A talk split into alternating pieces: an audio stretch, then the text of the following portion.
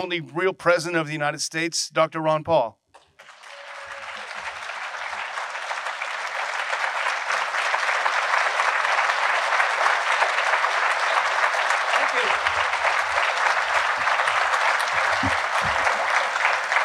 Thank you very much. That's very nice. And I want to first start off by mentioning Daniel. You know, that guy that's been up here all day long. And I have to put up with him every day. Keep the program going. See, I don't need an encyclopedia or the website. Just ask him, what's the answer, Daniel? But it has been great. With Daniel, his family's here, his wife is here, and he puts them all to work. So I also have some family here with me today. My son here, Ronnie, is sitting right here. And his oldest, middle daughter arrived today, a little while ago, and her husband is with her, and they brought a newborn here, a sort of newborn, 3 months, and that's Wes and Lisa. And, by the way, I brought my first wife with me.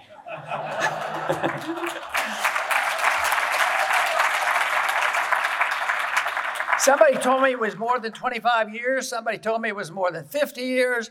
But when they said 60, I said, are you sure you're counting right?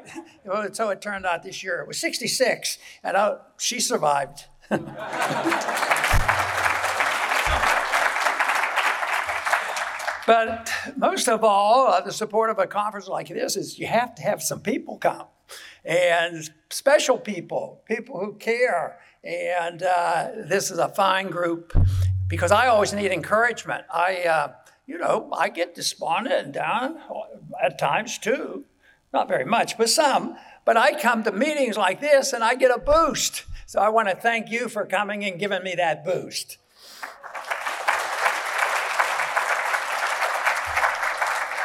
You know, the program has something to do with telling the truth.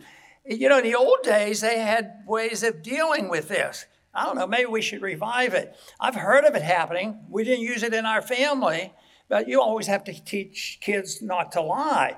And I don't know if anybody in this room remembers that some parents use soap. Just think if we used soap on the politicians, we'd run out of soap so fast. Wash your mouth out, you know. You know, the one thing that I look at to sort of explain the whole picture is what's going on. That's what people ask so often. What's going on and what is the reason? And one thing I start with when we're talking about truth, it's a statement I think says a whole lot. Truth is treason in an empire of lies. This, I think, says a whole lot, and I think we've heard a lot today about the explanation of the empire. The empire's out there, especially on the foreign policy and all the activity, but there is an empire, and to gain an empire, you have to use force, whether it's economic force and lying and wars and all these kind of things, but to maintain an empire, it is never static. It's either worry about it shrinking or they need to make it bigger. And guess who's been the world history's expert in expanding an empire when there's a little note that it might be shrinking? And that, unfortunately, is a government of ours that needs reined in quickly. As far as I'm concerned, they need to have a discontinuation of the interventionist foreign policy we have, because so many people suffer from this consequence. And of course, Jordan mentioned the fact that there's a money machine out there that helps stimulate this and finance it. And there is no doubt about that. You know, that's the reason one of the things that I worked on a little bit when I was in Congress was to make the point of how important, you know, the monetary issue was and is. And this is this to me is so important, because if you have a money machine, you can always pay the bills. And the money machine is that that organization. It's very secret, but I'll probably tell you which one it is in a minute. But there's one that deserves a lot of investigation. They deserve a lot of audit. And then it deserves getting rid of the Fed. That's what we need. I remember when I wrote a little pamphlet on that, abolish the Fed, but I can remember the first time I heard it. I didn't invent that out of the air and try to talk people into using it. It happened to be on a liberal college campus. There were young people, which really gave me encouragement because this is a liberal campus, you better be careful. They were the one that started abolish the Fed, and they pulled out some Federal Reserve notes and started burning Federal Reserve notes. I thought I was in big trouble. You know? But no. The money issue is a big issue, and a few lies are told about our money, and constantly. And if you want to understand the whole process of the welfare state, the fighting of the wars, the whole process, they can't do it without control of money, and that's what they from the very beginning. Didn't they have a little debate, a little argument about a central bank between Jefferson and what's his name again? and Jefferson, and they argued about the central bank, and Jefferson won that argument. He lost that argument. They had to set up a bank. It lasted for 20 years. They had another one, and that lasted. And finally. They had that victory, and in 1913, victory for them, but not for the American people. That has been a disaster, and not only did it become a manipulation of the finances, it also reassured that there would be intervention into the economy. So I think is one of the most dangerous things that we've had. And doing all this thing, guess what happened? There's a tremendous intrusion of our personal liberties. So if you're looking for liberty and you need to sort it all out, it's not all that complicated, because there should be, the federal government, the governments should never be able to do anything that you or I can't do. So if you can't steal from your neighbor, why did it ever happen that they sent their congressman to steal from their neighbor? That is not complicated. Bastiat explained it so well in the law. Just that thing, I think, would go a long way, if people would understand that, a long way to restoring the principles of liberty. I think the whole principle of what's going on today is a contest between telling the truth and nihilism. And nihilism has gained its strength. It's been around for a long time, but more so now than ever before, because nihilists aren't just careless with their definition. They believe very sincerely that you cannot, there's no objective method, no scientific method of deciding what truth is. You say, well, maybe that is in, it's sort of, is that Muhammad? Nihilism.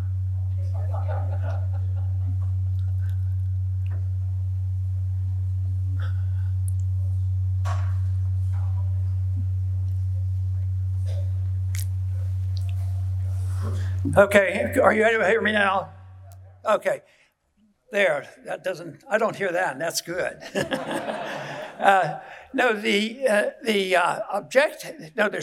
They claim there's no objective way of knowing what truth is. And that means there's a void there. Something has to fill it. And of course, I think what has filled it, if you can't have truth, you have to have something else. And that is somebody comes in with a substitute. And that is what we're witnessing today, the consequence of many, many decades and years of people always challenging the truth. And truth is, it's treasonous. That's all there is to it, especially if the empires have to be saved. You have to keep telling lie after lie after lie, and you either capitulate and accept, or you get shunned, or you get canceled. And it's a big, big issue. And I think this is the reason why so many people, you know, too often the pressure, the economic pressure is put on them. It was once said that the Soviets didn't have to have a lot of policemen badgering and shooting and putting in prison. It was always an economic punishment. They canceled you. They took away your job. They took away your apartment, and they took away your food. That is what's doing. And now just look at what you don't. If you don't follow it, there's all kinds of schemes to punish people who don't obey the law, and that is their law. And that is where the real problem comes, because nobody knows exactly what the rules and the laws are in an age of nihilism, to deny everything. And that's really what we're facing today. And, you know, a consequence of what we're trying to save, in many ways, some people describe it as, you know, an attack on Western civilization. When you think of the development of civilization all the way back to day one, it's been gradual and steady, but it really exploded civilization in the Enlightenment in that period. With John Locke and Jefferson and others, this has been a tremendous boost. But something happened here probably more than 100 years ago, and it was almost like the people who knew and understood what civilization and freedom was all about, there was an exhaustion. The exhaustion was in the midst of plenty. I think in a way, prosperity can backfire on it. You know, we have so much great productivity. Our living standards, in spite of the government, are sensational, although it's all based on lies and fake money, pretense, debt, loss of liberty. But there's a lot of prosperity that people are content with. And even when you have something like COVID, they can instantaneously, in a bipartisan way, oh, okay, we need to send people money. How much you need? Oh, buy $1,500 for everybody. You know, on and on. They just do that. And the thing it is, they get away with it just by building a bigger bubble than ever before. And that's what we're doing. And it's always at the expense of some personal liberty. And that's what we have to realize. But it's been going on. I think the crisis in our country in particular, and probably worldwide, has been the arrival of the progressive movement at the beginning of the last century. And 30 years now, it's been going on, and it's this progressivism. I think the problems we face today are really philosophic, and it isn't just because we need a couple more members of Congress. Yeah, we should try. We should work as hard as we can for the point of what we really need. But that is not the solution, as much as we need to deal with the philosophy. We're facing a philosophic crisis. This is one of the reasons that I have a homeschool program, because I cannot believe that government schools can do anything for us to save our republic.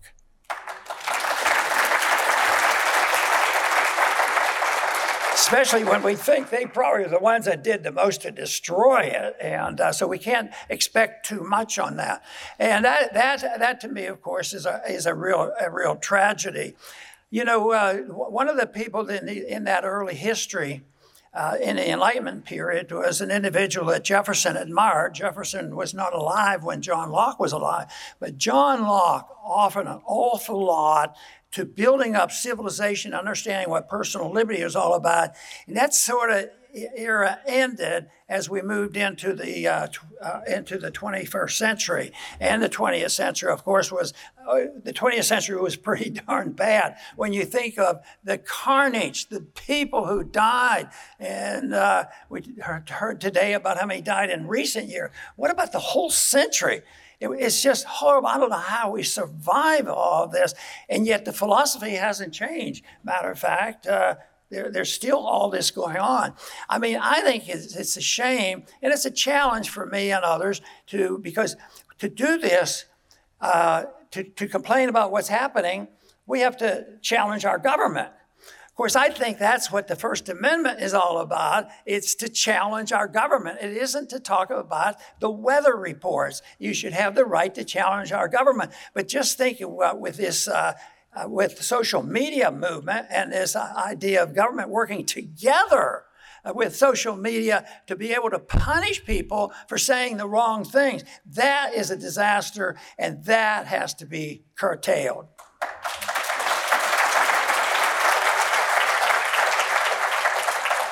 You know, the COVID epidemic was obvious disaster for us, and you talk about truth. Yes, there's a lot of lying and cheating and scaring and spending and all those things, but the one that hurt me personally the most was the medical lies that they told.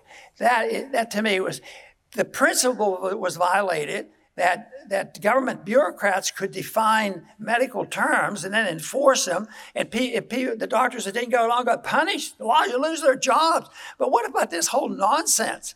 Why did the people put up with it? What about this idea there is no such thing as natural immunity?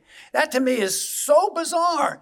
And I was looking for an answer on that, I think Charles McKay, who wrote Delusions, what was the book on there? It was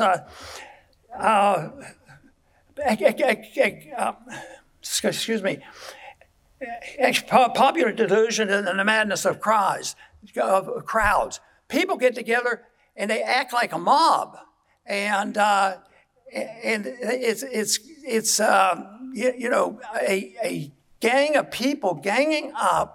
And people act in mad. He said, McKay said, they go mad and they go crazy, go not in herds. People get together, it's just a whole herd, and it's a mob. And sometimes I think that's what pure democracy is all about too, when they are able to take over and finally manipulate the interest. And but the key to McKay's complaint was that when people get upset and they are excitable, they'll act in herds, but they only recover one at a time.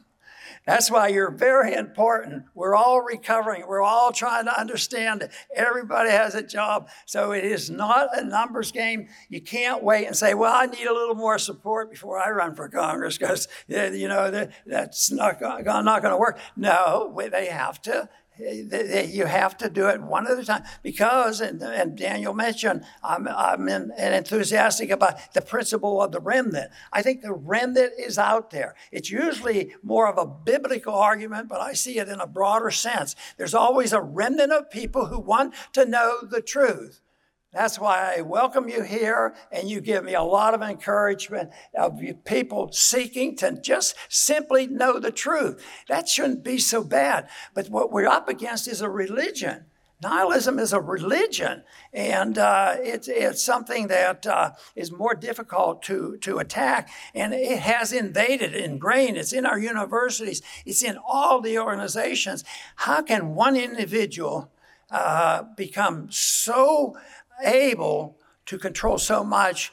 A very rich person, George Soros.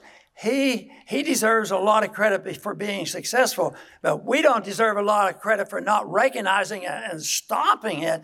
But that is, just think of how much infiltration he's had in all the organization, the judicial system, the colleges, the whole works, education, medicine. They're totally infiltrated. So yes, we can complain about our government, and I've done that a few times, and we can offer our solution. But ultimately, I have had trouble with this point, but I think I've come around to accepting it. Ultimately, the kind of government we have is a result of the consensus of the people. And I thought, well, that can't be. There's not a consensus, because right now, I imagine what's going on right now, I'll bet you, as a matter of fact, there are some statistics, 70 or 80% of the people don't like what's going on.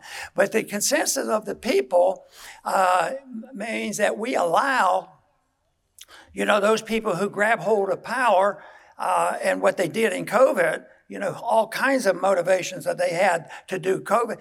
But the people did not stand up. They have become awakened. That excites me. Daniel and I get excited. This is good news. No, he'll say, oh, this isn't good news at all. I said, Daniel, it is good news because this is so bad. We're going to wake up 20,000 people tonight. So we have to be realistic. But I think the truth is the prevailing attitude of the people is very important. And I bet you we could come together on some agreements, on some resolution in a group like this, what the prevailing attitude ought to be about government. And I think most of you would agree.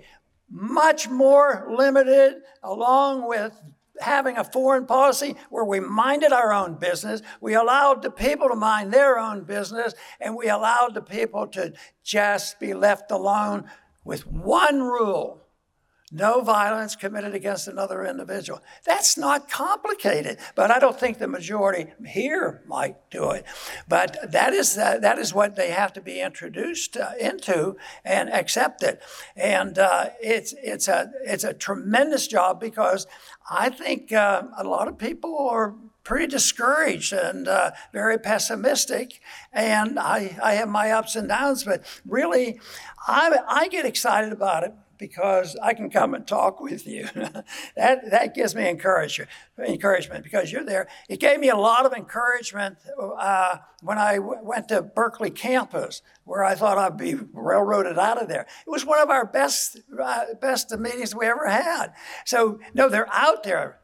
So the numbers don't matter. It's the numbers of people in leadership positions who will talk. And the other thing is there's so many people, even in this room, that have their little projects and influence people. And you don't even know how many people. You know, I've been on so many radio shows and talk shows of individuals that might have been introduced to this liberty movement, you know, 10, 15 years ago during some of the campaigns. And I didn't know they were out there. And they have big followings, little followings. So my personal obligation to myself and suggested for others is to, participate in trying to change people's minds, because that is the most important thing we do. The nihilists will use any tool whatsoever. The nihilists have no restraints. They can use guns and bullets and poverty and all this nonsense. And guess what? They have no guilt. No guilt from this. I was talking to somebody once, and he was a friendly atheist. He would just talk about things. And one time, I thought he was so diehard that he didn't have a heart. But one day, we were overhearing some news, and the news was talking about Hillary. We heard about Hillary just a while ago, and he was annoyed, and he summarized it, which made me question his full beliefs of atheism. He says, Hillary has no shame. And that's what a nihilist is like. They have no shame. They have no guilt. And even though deep down inside, I think they do. I don't think you can stamp it out. But it's up to us to stimulate them. So if you're not involved, stay involved. You're here, and that helps me. It helps everybody to encourage us to continue. Should you go into politics? Whatever you want. What are your goals? Well, because I think if your goals are to spread a message, that's a lot different than if my goal had been, oh boy, I'm going to do a good job. I'm going to raise a lot of money. You only need $3 million. No, back then it was $3. Now, $10 million to get a chairmanship of the committees. And then when you have the chairmanship of the committees, then you can have power and then you can change things. Then you would get an audit of the Fed. Well, both are true. You couldn't do the money, and they're not going to overstep the bounds of auditing the Fed. They're not going to allow that to happen. So it's that wasn't appealing to me. I had something else in mind. It was a secret. I was going to promote liberty, and that was it. So that has, I think, served the interests of many people that know what we have to do.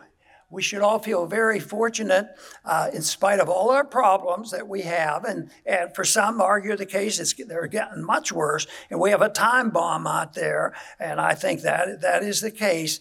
But that doesn't mean what we have had and what is still available to us you know, somebody would say, well, if this is true, how did they ever let Ron Paul into Congress? I snuck in the back door. They didn't know. If we'd have known this, we wouldn't have allowed him to come. No, I think we have still a lot of opportunities, and I've so often have mentioned that the most important thing is that we can express ourselves, and that's one of the places where they attack us the most. And even today, when some of that stuff is supposed to have been settled, we keep saying, when are they going to close us down? You know, this sort of thing. So, no, the ongoing fight, I'm an optimist on long term, on short term. I think we ought to all be alert and working like dogs, you know, to get this reversed, spreading a message. Because to me, it's such a wonderful message. It's not complex. It's a moral message. It's a Christian message. It's a belief that people can take care of themselves and get satisfaction. It's a message of prosperity. It's a message of peace. And we work on that. Now, how are we losing this? How could we lose this argument? And, they don't want to go to work. You know, I saw a statistic that made me a little pessimistic yesterday. They were given the people who were losing jobs and gaining jobs. And they had this huge increase of jobs, and they were all non-American born. Not that it automatically eliminates anybody, but what it means is maybe those who were illegal or not born here weren't legal citizens. But it just seems so strange. But there's a lot of concern. People are very, very worried. I think they want to hear the truth, and I often would have questions from college students and others. And after one of the debates, somebody came up to me and they said, you talked about the Constitution. And they were excited. And they said, boy, that's really, really good. And I said, that night, the next person that spoke after me, after I said something favorable about the Constitution, he said about the same thing. You know, how valuable it was and, you know, save our souls and all that. He said the same thing. He says, yeah, I didn't believe him. So, no, it has to be believable and it has to be practical. And the philosophy is practical. What is impractical is what we're doing. How can anything be less practical? And I've said, and I believe this, but it's unnecessary. I said, if we could have our liberty back, if we could have our personal liberty, our economic liberty, and we would bring our troops home, and our incomes and my income would go down. Who knows what? Well, I have an idea what would happen. But if my income was cut in half, I would choose liberty. But guess what? If we had those conditions of getting rid of the type of system that we have, interventionism that is totally morally and financially bankrupt, I'll tell you what. If we've had one test of that in our history, and that was in 1921. They had a depression come on. It was a bad depression. I think the GDP went down more than 15%.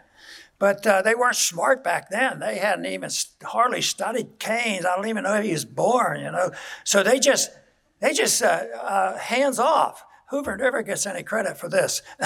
So they were hands off, and there was a tremendous growth. The depression, they call it the depression. It was over in 1 year. And it boomed back, but then we went back to inflating during the 20s and brought on all these things. So, but there is evidence that you can do it. A lot of people ask me, well, what about gold? Can we get back on the gold standard? Well, one step that we have made that really helps is the fact you at least have the right, your right as an American citizen to own some gold. Can you imagine that? I was born in the 30s. They made gold illegal a couple years before I was born, and then they made it re-legal, the right of an American citizen to own gold in 1975. And that's in the free America, and we were surviving and doing well. But it did. In the 70s, I was involved. A lot of people were involved in getting gold re-legalized, and the minting of American coin may have some shortcomings, but it's still a good step. So there's been a step in the right direction. So indirectly, we're on a gold standard because anybody who has any money that knows what's going on might be helping define the ratio of gold to silver, gold to Federal Reserve notes, and so there's some freedom there. There's some freedom. We're fortunate enough that we can still get together and talk like this. This to me is just wonderful because I think it's when they put everybody into jail and for saying anything, and if things get closed down, that would be very, very bad. So we're not there, but it could definitely get much worse because, see, I work on the assumption that the debt has to be liquidated. The debt and the malinvestment has to be liquidated. We've been doing this. We've did it by telling a lie about the value of the currency. The unit of account was always defined. They wanted the unit of account at the time of our founding, and they devised an imperfect system, but they defined the dollar as a weight in silver. And then they had a ratio to gold, which was not the smartest thing to do, but gold and silver was meant to be legal tender. And I think it's exciting on what they're doing at the state level. So, and maybe what has happened with the lockdown over COVID has both negative and positively has given more emphasis on what the cities can do. And the fact that some people, do you know how? I guess this is new news. Some people are leaving California because it's so bad. Who would have ever guessed? And they're coming to states that are doing a little bit better. But in the states now, I don't know the exact number, but there are several numbers of states now that have passed resolutions that said that no taxes, no income, no sales taxes on gold and silver, and that's fantastic. And we're moving because that I think where the real fight might have to be because the Constitution is so explicit that the states can't use anything other than the silver and gold as a legal tender. And of course, what they had in mind was the paper that they were using before the revolution, but it's explicit, and they've used this, and they've been winning some of these cases, and they're winning over. That's the groundwork that's being done. Of course, that has to be done in everything. I think of what we do, and I imagine there's a lot of people in this room that have looked forward to homeschooling. We try to participate in that, and homeschooling, and also the whole idea that people should be responsible for themselves, I think is a big issue that people don't understand. But I still believe there's a natural tendency to believe in a higher law that would suggest that if people do bad things, they might even have a tinge of shame that they might have for doing something wrong or not doing things the way they want. But that issue's been around for a long time. But I think if you look at the whole scope of the history, going from the beginning of time, even back to Adam and Eve, and prior to Adam and Eve, that things have developed. And I think continued. I think we live in very, very historic times, big time. When you look at the entire time of thousands of years now that we have known that there's been social reactions, and now we're seeing the consequence. I think there's always had to be some liquidation of the debt. And if you're an individual, there's liquidation by declaring bankruptcy or working harder or getting another job and get back on your feet if you had to deal with sound money. But now the liquidation will come because all the mistakes have to be ironed out and all the debt has to be eliminated. And the one thing in the argument this past week, month, year that they talk about, did they try to scare you about the default? The default's coming. The end of the world's coming. If we default. I said, what are you guys talking about? We could default every single minute of the day. And they do it by, they could pay off all the debt. All they have to do is print up the money. We don't even know what the Fed's doing. and they're dealing in trillions of dollars. This idea that they're not going to be able to pay somebody. You know, I was in Washington and I went through some lockdown or some where they had to close down the government, and you weren't even allowed to go up on the Washington Monument and a few other things. You couldn't go to the park. But that was all. That's all nonsense. And it was all to devise fear. That's how they operate. They create fear about the Russians are coming. The Russians are coming, and you know they always, the media usually refers the Russian war against Ukraine. How often have you seen or heard on the regular television? How about the war, the NATO war against Russia? That would tell you more what's going on. And who's NATO? Most people say, oh, well, we have to make them pay their bills. No, we own NATO. We own the whole thing because we own the weaponry and we control this thing. So that is such a shame. But we put up with it. But it will come to an end. I believe in the liquidation. I believe that it will be liquidated. A lot of innocent people will suffer. A few rich people will, but a bunch of rich ones will get away because they've already probably protected themselves by getting out of town. But to me, the only answer to all of this is not to take up arms.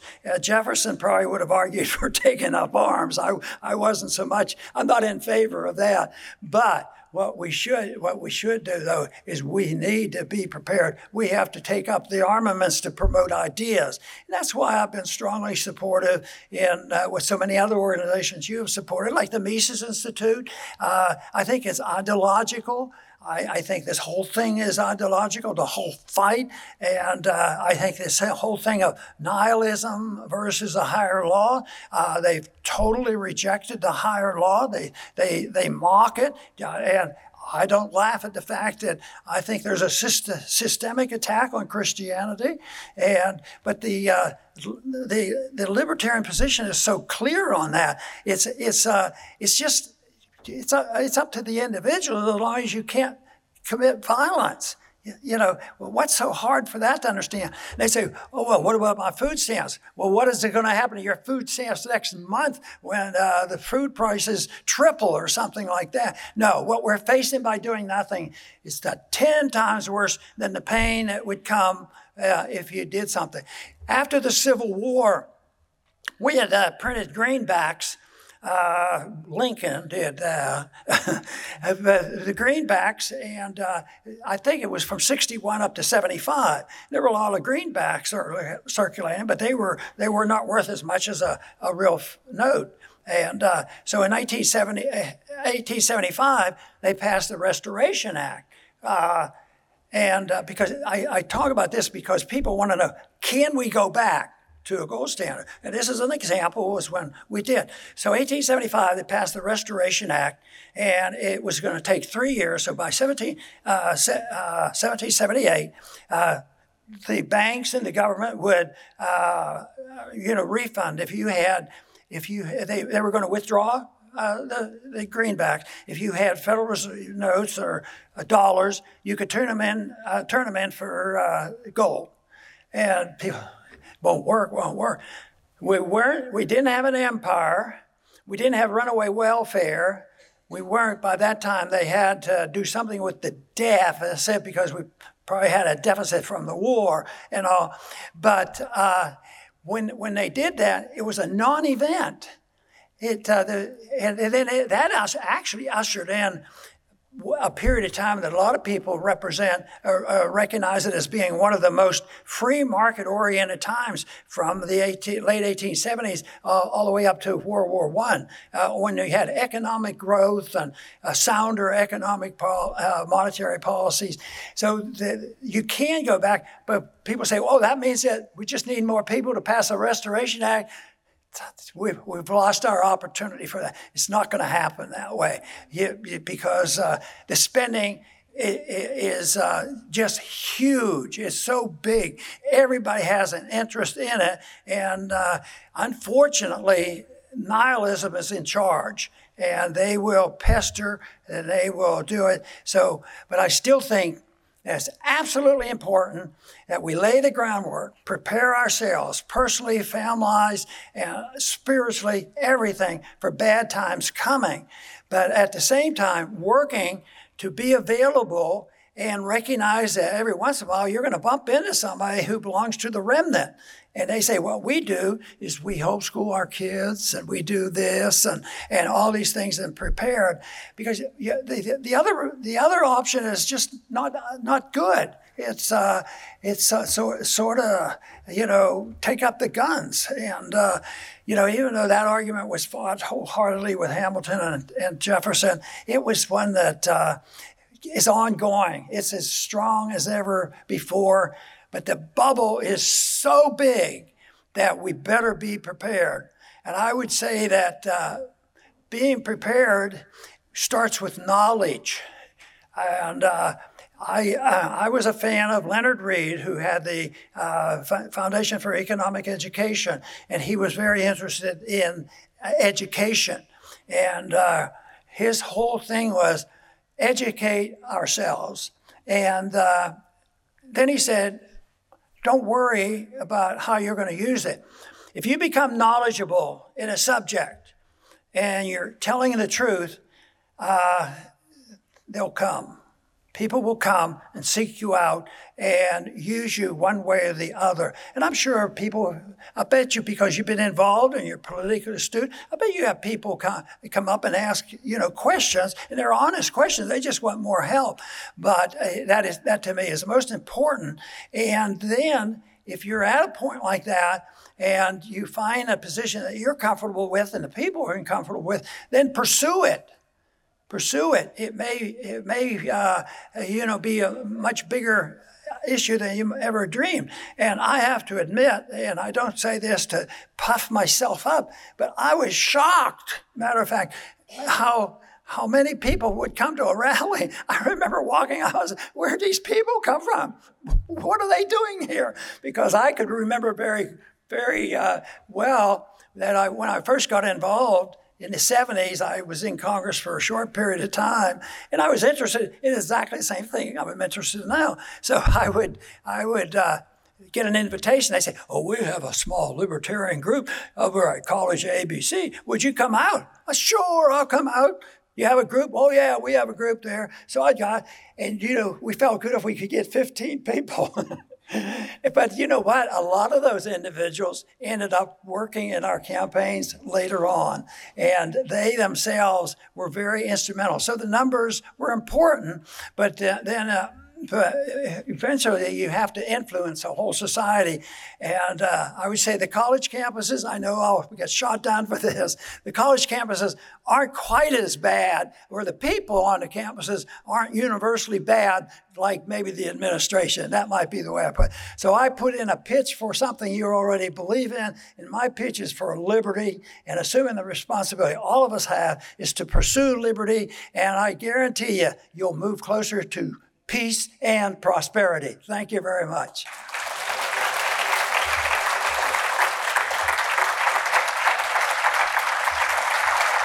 Thank you.